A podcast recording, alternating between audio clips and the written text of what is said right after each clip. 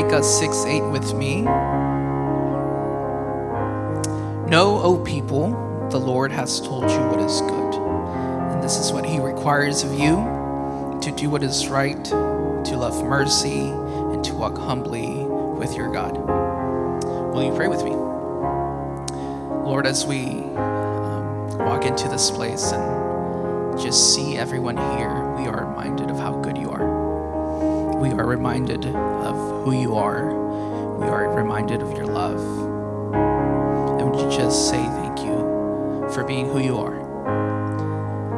We pray for Trey as he brings today's sermon that you speak through him and that your spirit lead us, that your spirit teach us, and may he teach us to love one another.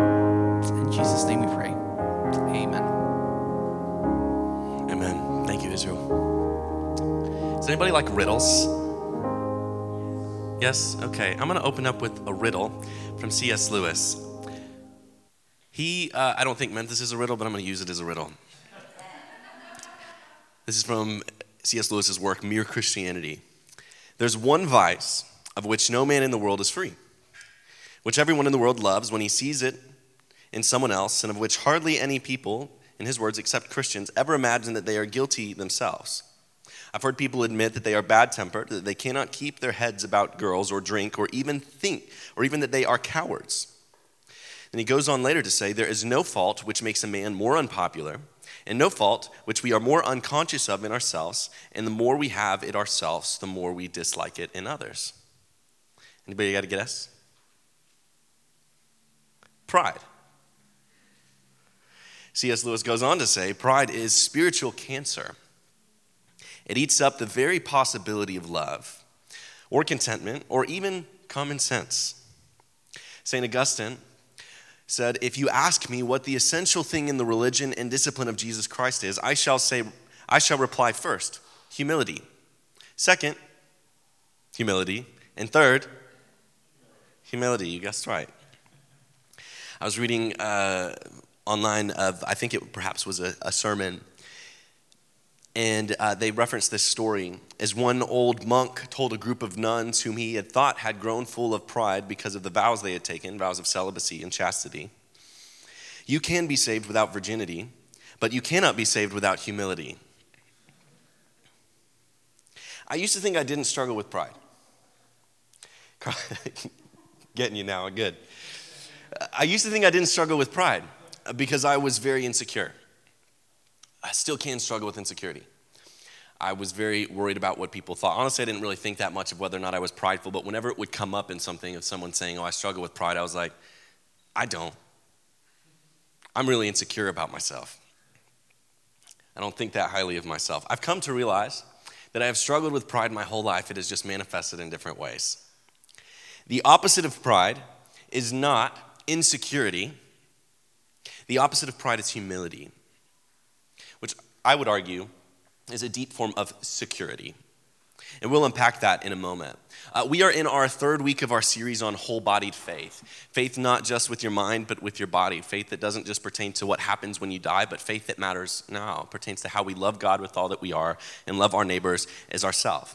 And if you don't remember anything else that I'm going to say today, I want you to remember this from Micah 6 8 about what the Lord requires of you and what he says is good to do what is right, or as other translations would say, to do justice, to love mercy, and walk humbly with your God. I invite you to repeat that with me.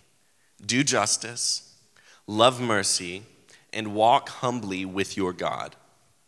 So, this passage in Micah 6 takes place in a court. It's like a court scene.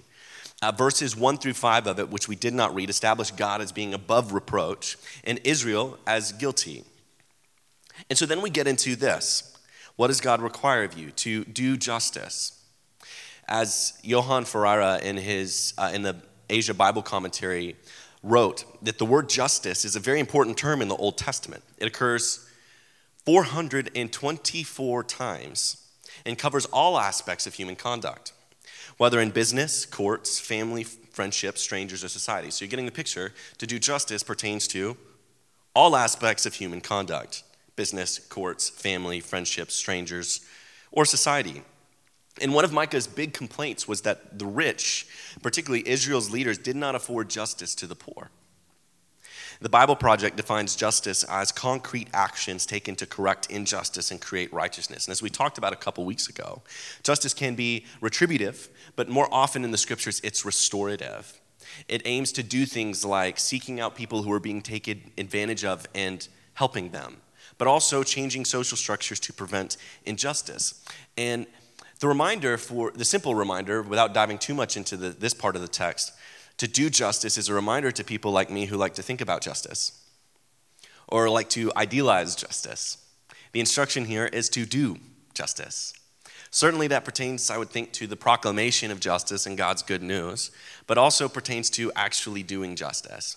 And so, for some of you that are like me who like to think about justice and what justice might entail, do justice. And we talked about this a couple weeks ago with Amos chapter 5, where it talks about letting justice roll down like waters, and um, I think I'm paraphrasing, and righteousness like an ever flowing stream. And we talked about our tendency as followers of Jesus for our hope for renewal of the world, that there are two predominant temptations. Some of us hope for the renewal of the world with the king without the kingdom. And some of us hope for the renewal of the world via the kingdom without the king. What I mean by that is that some of us hope for the renewal of the world basically by God saving and rescuing people out of earth, and that the only purpose is like the spiritual side, that the earth side doesn't really matter as a means to an end. But you cannot have the king without his kingdom. Then I would argue perhaps the more dominant temptation for a lot of us nowadays is to seek the renewal of the world or the kingdom of God without a need for the king. To long for justice, to long for renewal, to long for joy, to long for peace, to long for human flourishing, but without any need of the king. But you can't get the kingdom of God without the king. And we talked about that a couple weeks ago in regards to the systems that we have been uh, indoctrinated with without even thinking about and how they have actually led us to not get the things that they said they would give us. And we'll unpack that more today. So we talked about that with Amos 5. And then last week we talked about loving mercy with the story of, jo- of Jonah. Uh, depending on your translation, you might see faithfulness in there, to love faithfulness, to love kindness, or to love faithful love. Which one is it? Yes. It's a Hebrew word that's in there that has connotations of kind of all of those things. This, as the Asia Bible commentary points out, the second aspect of good life is to love mercy, which describes one's inner demeanor towards compassion as well as outward acts of kindness. They go on to say the word translated kindness occurs 255 times and is one of the most significant theological words in the Old Testament. It is perhaps the attribute of God that is most emphasized in the Bible and is closely related to God's covenant faithfulness. You can see that in Exodus, Numbers, Deuteronomy, Nehemiah, Ezra, Psalms, Isaiah, Jeremiah, Joel, Micah, so on and so forth. As with justice, the Israelites must reflect God's kindness in their relationship with others. However, in the instructions in Micah in the 8th century, Israel lacked kindness. Society became callous and mean. We see this in Jonah, for example. The stress in Micah is that people should love kindness. In other words, uh, some of us, uh, we talked about this some last week with the story of Jonah, might be more prone to being, if you remember the story that we talked about last week with the prodigal, uh, two, the two sons and the father, the older son who was really judgmental towards the younger son and towards the father for bestowing mercy upon the younger son. Some of us will do the right things or do merciful things, but actually in very bitter sort of ways. And so the invitation for us is not only to do mercy and to be nice people, but to do it begrudgingly or with strings attached, or to do it uh, kind of resentfully, or to hold it over people's heads. Hey, do you remember when I? But to love mercy. Why? Because God is merciful to do justice and to love mercy, to not do it spitefully, but to love mercy. And we talked about this need for repentance for those of us that run away from God and those of us that seem to try to stay in line with God, but actually are not walking with God because we are more consumed about what I get. And we become arrogant and prideful and self centered, and we belittle other people when they receive mercy instead of loving mercy when it is bestowed because we realize that we did not deserve God's mercy, but He gave it to us. And out of an overflow of God's mercy and love towards us, we then are merciful towards others. And what I want to focus on today is this, this last phrase walk humbly with your God. Walk humbly with your God. Walking signifies trust in the scriptures. walking in or walking with God, walking in his ways. It's a life of trusting relationship. As that Asia Bible commentary pointed out, it means a spiritual orientation or a heart commitment of love and trust towards God. I get this picture of God walking in the garden in the book of Genesis. I get also this picture of in Psalm chapter 23, even though I walk through the valley of the shadow of death, I will fear no evil. Why? For you are with me. It's an inner heart posture towards God, to walk with Him. It's a commitment to walk in love and trust with God. It's a whole life orientation, a whole bodied faith. And what I really want to dive into today is this notion of humility as being central to faith. And I want to make a couple statements about that first. First, it feels remarkably ironic to be preaching about humility, encouraging us to be humble, as if I have that much to offer around being humble. I, am reminded of, uh, I think perhaps it was the Apostle Paul talking about him being the chief of sinners. Uh, when I'm talking about humility today, I hope it comes from a posture of this is something that I deeply struggle with on both perhaps the arrogant side and on the insecurity side of it.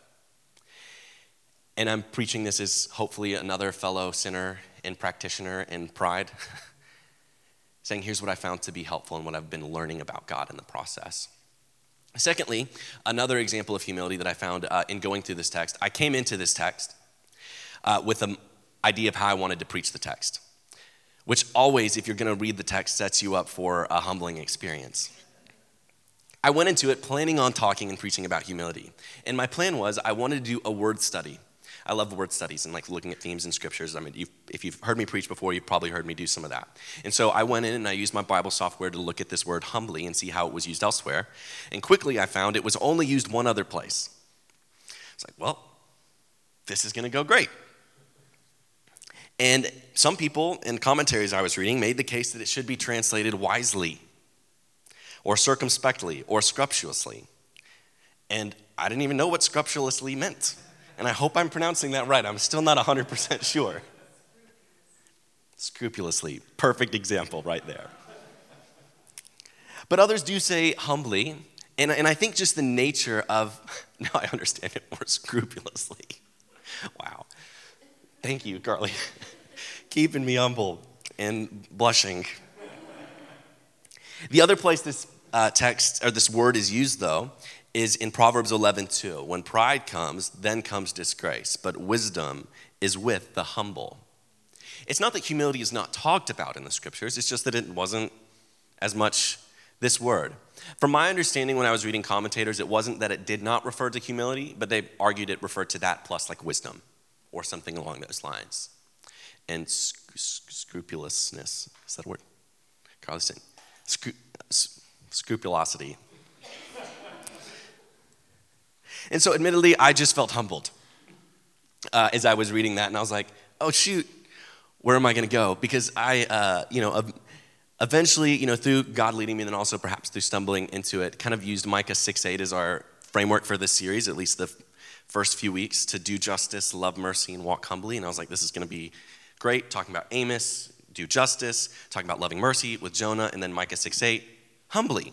Talk about humility. I was like, okay, man, maybe my whole series is just like, what am I going to do with this? And then in addition to that, uh, some of y'all know I like hurt my back, tweaked my back yesterday, and so or Friday. I'm not entirely sure how, but as I was like finishing up stuff for this, I was literally like laying out on my back, and which is not a very comfortable position to type. Uh, and work on things. And I just laying down trying to work on sermon stuff just feels like a very humbling experience. um, so I'm coming into this text hopefully a lot more humble than I initially went into it. But the command here uh, to walk humbly, I would argue, does uh, pertain to what we might call humility. One of the commentaries I read I pointed out that this contrasts with the rich and powerful who walk haughtily in other places in Micah. That those who walk humbly with the Lord put aside their own agendas and make the Lord's concerns the center of their lives. You see this in 2 Samuel, 2 Chronicles, Psalms, Proverbs, Isaiah, Zephaniah, and other places. And they wrote that the last of these commands, the walk humbly with your God, is what supplies the motivation and power to do justice and to love mercy. And walking humbly with your God is something that you can't do when you're prideful. So, what is pride? Because we use pride in a lot of different ways. You know, I take pride in my work, I take pride in what I do, I take pride in my family. Um, I'm proud to be a part of this church, which I think generally is a good thing. What does it mean when I'm talking about pride? You might refer to it as some form of self sufficiency, self centeredness, self importance, or self exaltation in relation to God. One person I was reading pointed out that towards others it can be an attitude of contempt or even indifference towards other people. It is an elevation of the self. And it makes sense that this is something that most of us struggle with. Uh, one, because I think it's just a natural fleshly in, inclination that we have, but also for most of us, I think I've shared this before, but uh, a number of people, I think Mark Sayers is who I'm thinking of, who's a pastor in uh, Australia, make a case that in the West, religion has dethroned God, and instead our religion now has enthroned the self. In other words, what that means is that our primary life orientation is not towards the other, towards God, but instead is toward the self. And so we can see this manifested in a number of, of sayings that I'm not going to totally unpack right now, but just follow your heart.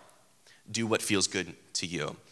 Um, if it makes you happy, it can't be that bad. Is that Shania Twain? Maybe?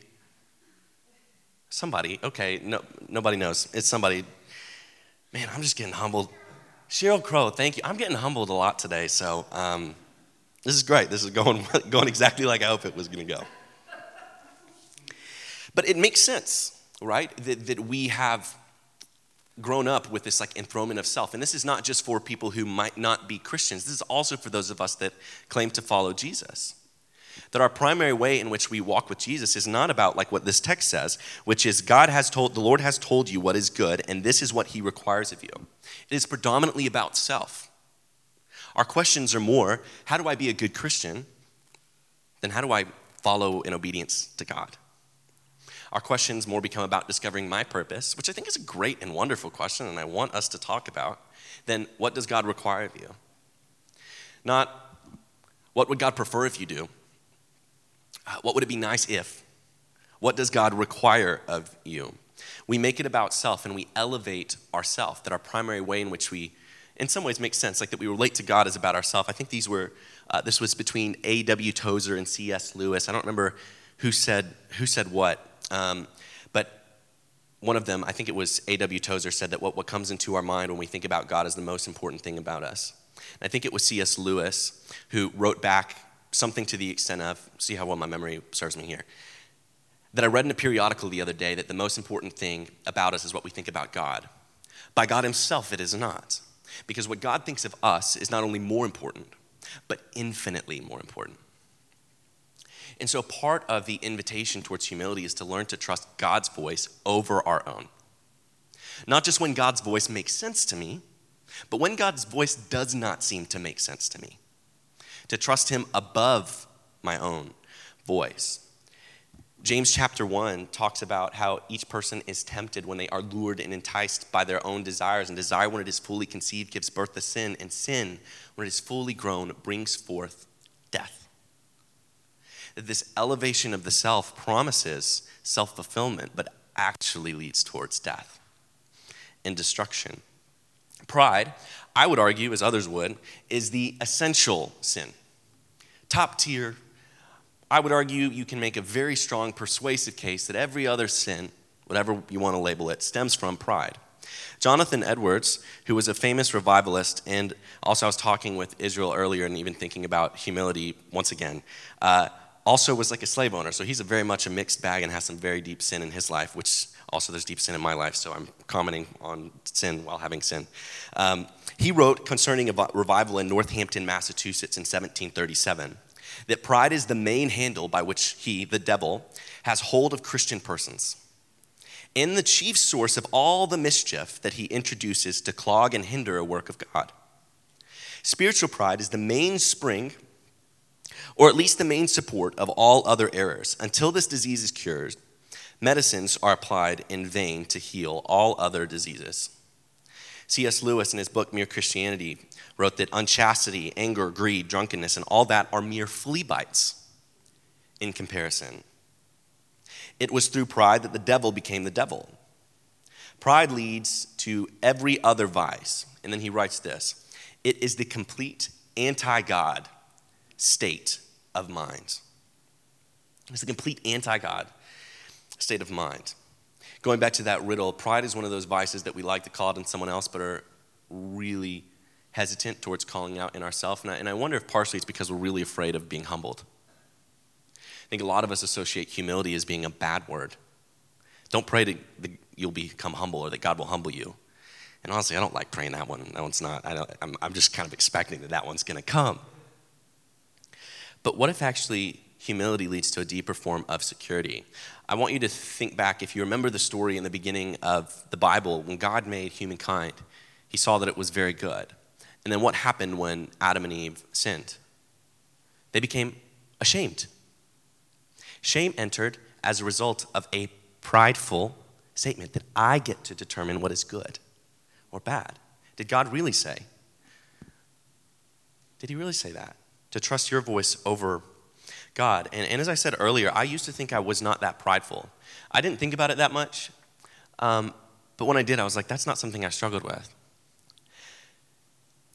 Can I offer a gentle, perhaps, word of um, encouragement and challenge to us? I think sometimes, if not oftentimes, perhaps all the time, still working on that, that part. Our insecurity is just pride. Now, insecurity is the result of sin. I read an article that was very helpful, talked about insecurity both as sin and a form of suffering. Because, in a very true sense, because we still live here on earth, I will not be, feel fully secure in Christ and who I am. Sometimes sin is something you do, sometimes it's something that's done to you, sometimes sin is manifested through the world that we live in. But for me, in my life, and I have good, re- I have good reasons for a number of my insecurities, I think. It came back to trusting my voice over God's.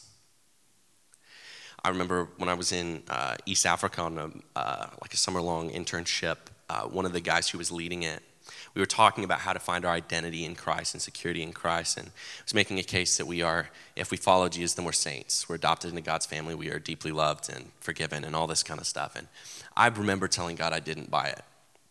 And I thought that was a very arrogant stance to take. To like, not mine. I thought mine was great. I thought mine was humble just being honest, I did. And I thought, man, you saying you're a saint, what the heck?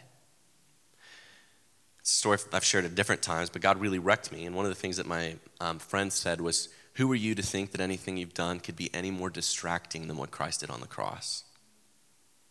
If I would reframe it, I might say, Who are you to think that anything you've done could be any more powerful than what Christ did, in, did on the cross? Who am I to have a stronger say over who I am than the one who created me? called insecurity, but oftentimes, at least for me, it was pride. And sometimes that repentance, uh, repentance, you know, means a turning, asking God to also not just save me from it, but also to heal me from it. To heal me from the wounds that were inflicted or that I feel that make me believe these lies that are not true about who I am. Pride always comes back to self. So, how do you know if you are prideful? First question Do you think you're prideful? If you answer yes, yes, then you are. Good job. Second question Do you think you are not prideful? Yes, you are prideful. Some might argue, like C.S. Lewis, those who think they are not prideful are ob- probably most, the most prideful. C.S. Lewis also points out that pride is essentially competitive towards other people. That pride, uh, might manifest itself in you. I'm going to give you some uh, personal examples. Uh, I am competitive. I just am. Uh, that sounds like me justifying sin. Not all of the competitiveness is bad. Right? I don't know that it's necessarily bad if you're playing a game that you would like to win and that you would prefer to win over lose. Maybe it is. Still working on that. God's got a lot of work left to do in me. But I will say, in me, when I'm playing a game which is so silly that I even feel this, and it feels silly admitting it, but it's true. When I feel a game and all of a sudden I am losing or I'm not going to win, and something about my self worth comes up, when I'm playing a card game or I'm playing spike ball or whatever, it makes me think like, oh man, I can't play this sports game, so I'm less of a man. Sports game, that all. what are sports? That's pride. Because I'm attaching my worth to something that I'm doing. And my worth rides on how well I'm performing. If my worth is attached to whether or not people respond well to a message, then I'm missing out on what God actually has for me. C.S. Lewis, talking about this competitive nature, wrote that other vices may sometimes bring people together. You may find good fellowship and jokes and friendliness amongst drunken people and unchaste people, but pride always means enmity. It is enmity, and not only enmity between man and man, but enmity to God. How many of you, when you notice somebody on social media having something that you would like to have, you find yourself labeling reasons why they shouldn't have gotten it? Or wishing that you'd gotten it instead? Me. It is this enmity, and not only enmity, enmity between man and man, but enmity to God. And this is what is so sinister about pride. Pride promises this like form of self-exaltation and self-fulfillment. But doesn't it make sense if pride is essentially competitive in nation and in nature and we have been indoctrinated with pride that we feel increasingly lonely? Why do you think it is that we all struggle so much with feeling alone and like no one understands us or no one gets us? If we've been indoctrinated where the self is on the throne of our life, well, yeah, there's only one seat there. Frankly, that seat doesn't belong to me. It belongs to the one true king. And ironically, as Jesus says, those who try to, maybe paraphrasing, those who try to save their lives will lose them, but those who lose their lives for my sake will find them. The last will be first, and the first will be last. It's a reversal. It's actually through laying down our life that we find it. Pride is so sinister. C.S. Lewis again. Um, I'm referencing his book Mere Christianity. It's a very short chapter that he talks about like the great sin, pride. I think that might be the name of the great sin might be the name of the title. It's like pages 121 through 129 if you want to go read it. It's very short, but very powerful. He said, In God, you come up against something which is in every respect immeasurably superior to yourself. Unless you know God is that, and therefore know yourself as nothing in comparison.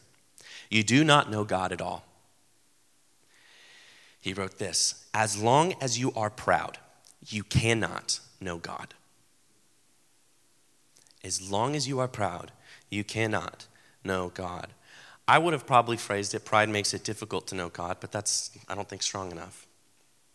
As long as you are proud, you cannot know God. Because if you are on the throne of your life, you can call it God, but you're really the, you're really the God of your life. And my worry, my fear, my concern is that a lot of us have put ourself on the throne of our life and we've claimed it to be actually God. We've Christianized it, anglicized it, whatever language you want to throw around it, and said that this is God, but it's not. We've put ourselves on the throne. And there's, a, there's like a constant war in our flesh for who's sitting on the throne. I think it was Paul who talks about uh, not doing what he wants to do and doing what he doesn't want to do.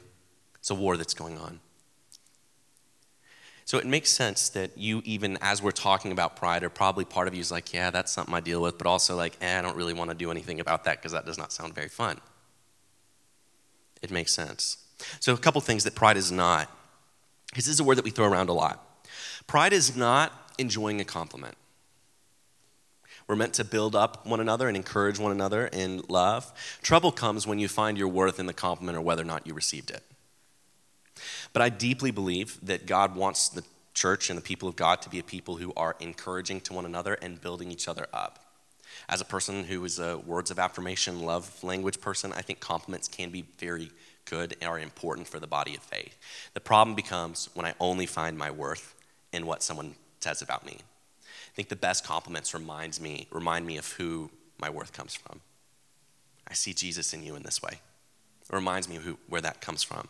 Secondly, uh, pride isn't just being happy with God, what God has done in and through you. Uh, Paul talks about like being uh, boasting in his weaknesses and, and also like speaks rather uh, proudly of the things that he has accomplished through the power of God. The difference is when it becomes about the self. and it goes back to yourself. The other thing that pride is not pride is not uh, being secure and confident in who God has made you to be. Sometimes people use the phrase be humble to really uh, elevate their own pride and arrogance. They tell other people to be humble because they don't want them to talk. Or as a way of protecting their pride and ego. This particularly um, often happens towards uh, women and women with stronger personalities, where pride is celebrated oftentimes in men as ambition. With women, it is said you are being prideful or arrogant or strong willed or other words that I'm not going to say up here. Might I just offer, in this passage it says to do justice, love mercy, and walk humbly with your God. Last time I checked, doing justice doesn't usually involve just laying down. Involves using the voice that God has given you and responding in confidence in that way. Pride sometimes is an uncalled out sin in men. Pride also, with that, is not avoiding standing up for what is right. That we are to be quick to hear and slow to speak and slow to anger, for the anger of man doesn't produce the righteousness of God, as James chapter 1 says. But also, when I read the, prophet, the prophets and when I read Jesus' life and ministry, there were times when he was like clearly misunderstood and people left. There were times when he did not defend himself, but there were also times when he flipped over the tables. And discernment comes in in figuring out when am I supposed to flip over the tables and when am I supposed to take it. But when someone says, I think it was Jasmine in our group the other day when you were talking about um, being humble, just like encouraging someone else to be humble. If you're recognizing someone else is prideful, that probably also means that you are prideful. And this is a predominant sin in the church and a predominant sin, I think, that we're seeing play out, uh, particularly in white evangelical spaces uh, right now. And it's easy for me to be prideful about it and be like, oh, not me. And honestly, I kind of wanted to start out by saying, like, oh, I'm sorry for them, but uh, I want to instead say, I'm sorry for me. I'm sorry for ways that I make things more about me than about God. I, I don't want our church to be people who are self centered. I want us to be so centered on God that we can't help but love Him and love other people. Um, and the answer to this, this issue of pride, is, well, the Sunday school answer it's Jesus. And humility, not insecurity, is the opposite of pride. Security, or humility, I might say, is security in who we are and who we are not. St. John Chrysostom described humility as the mother of all virtues. Jonathan Edwards, once again, mixed bag, said, well, which I am too, uh, said, We must view humility as one of the most essential things that characterizes true Christianity. You may be saying, Ha, how? Because certainly that's not what I see. It was modeled in Christ. Philippians chapter 2 talks about for us to have the same attitude that Christ Jesus had, not counting equality with God as something to be grasped or taken advantage of or used for his own selfish gain, but instead humbled himself, became a slave and went to the cross on our behalf. Humility is not insecurity, humility is security, being totally secure in who we are in Christ and who we are not. I've heard it said, referring to, I think this may have been referring particularly to pastors and um, like not finding your worth in a like a sermon, like or like how a sermon goes, because it's a, I mean, to be honest, like preaching is kind of a vulnerable thing to do, uh, because you spend this time ideally with God during the week, uh, and then you lay it all out there on Sunday. Uh, and so if you have critical feedback, wait until like Tuesday to give it to me. Just usually that's probably a better route.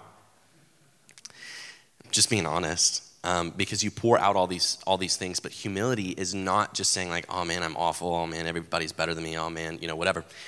Humility is where, as someone I heard say, successes don't go to your head, and failures don't go to our hearts. Where my worth isn't found in Oh, people think I'm great, so I get puffed up, puffed up. Or, oh no, that was awful. And the message becomes not, that sermon could have been better. This message becomes, I am awful. Maybe y'all don't struggle with that as much as I do, but that's something I really struggle with. When we are not humble, we are more afraid of what people think about us than we are concerned about obeying God.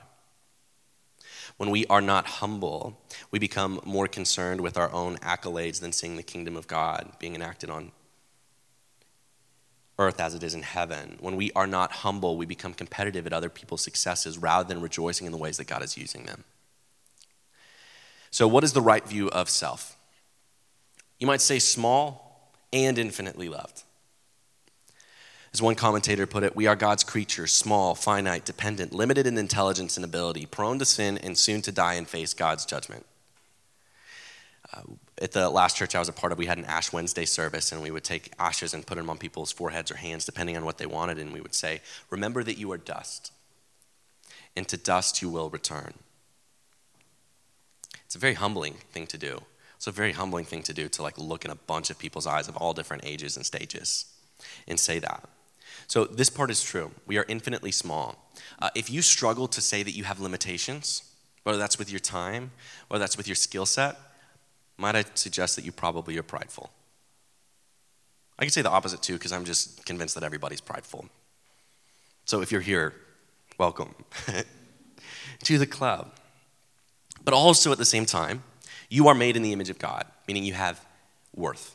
You're worthy of dignity, respect, and value, no matter what you've done, where you've been, you're, whether you're poor or rich, whether you are sick or healthy.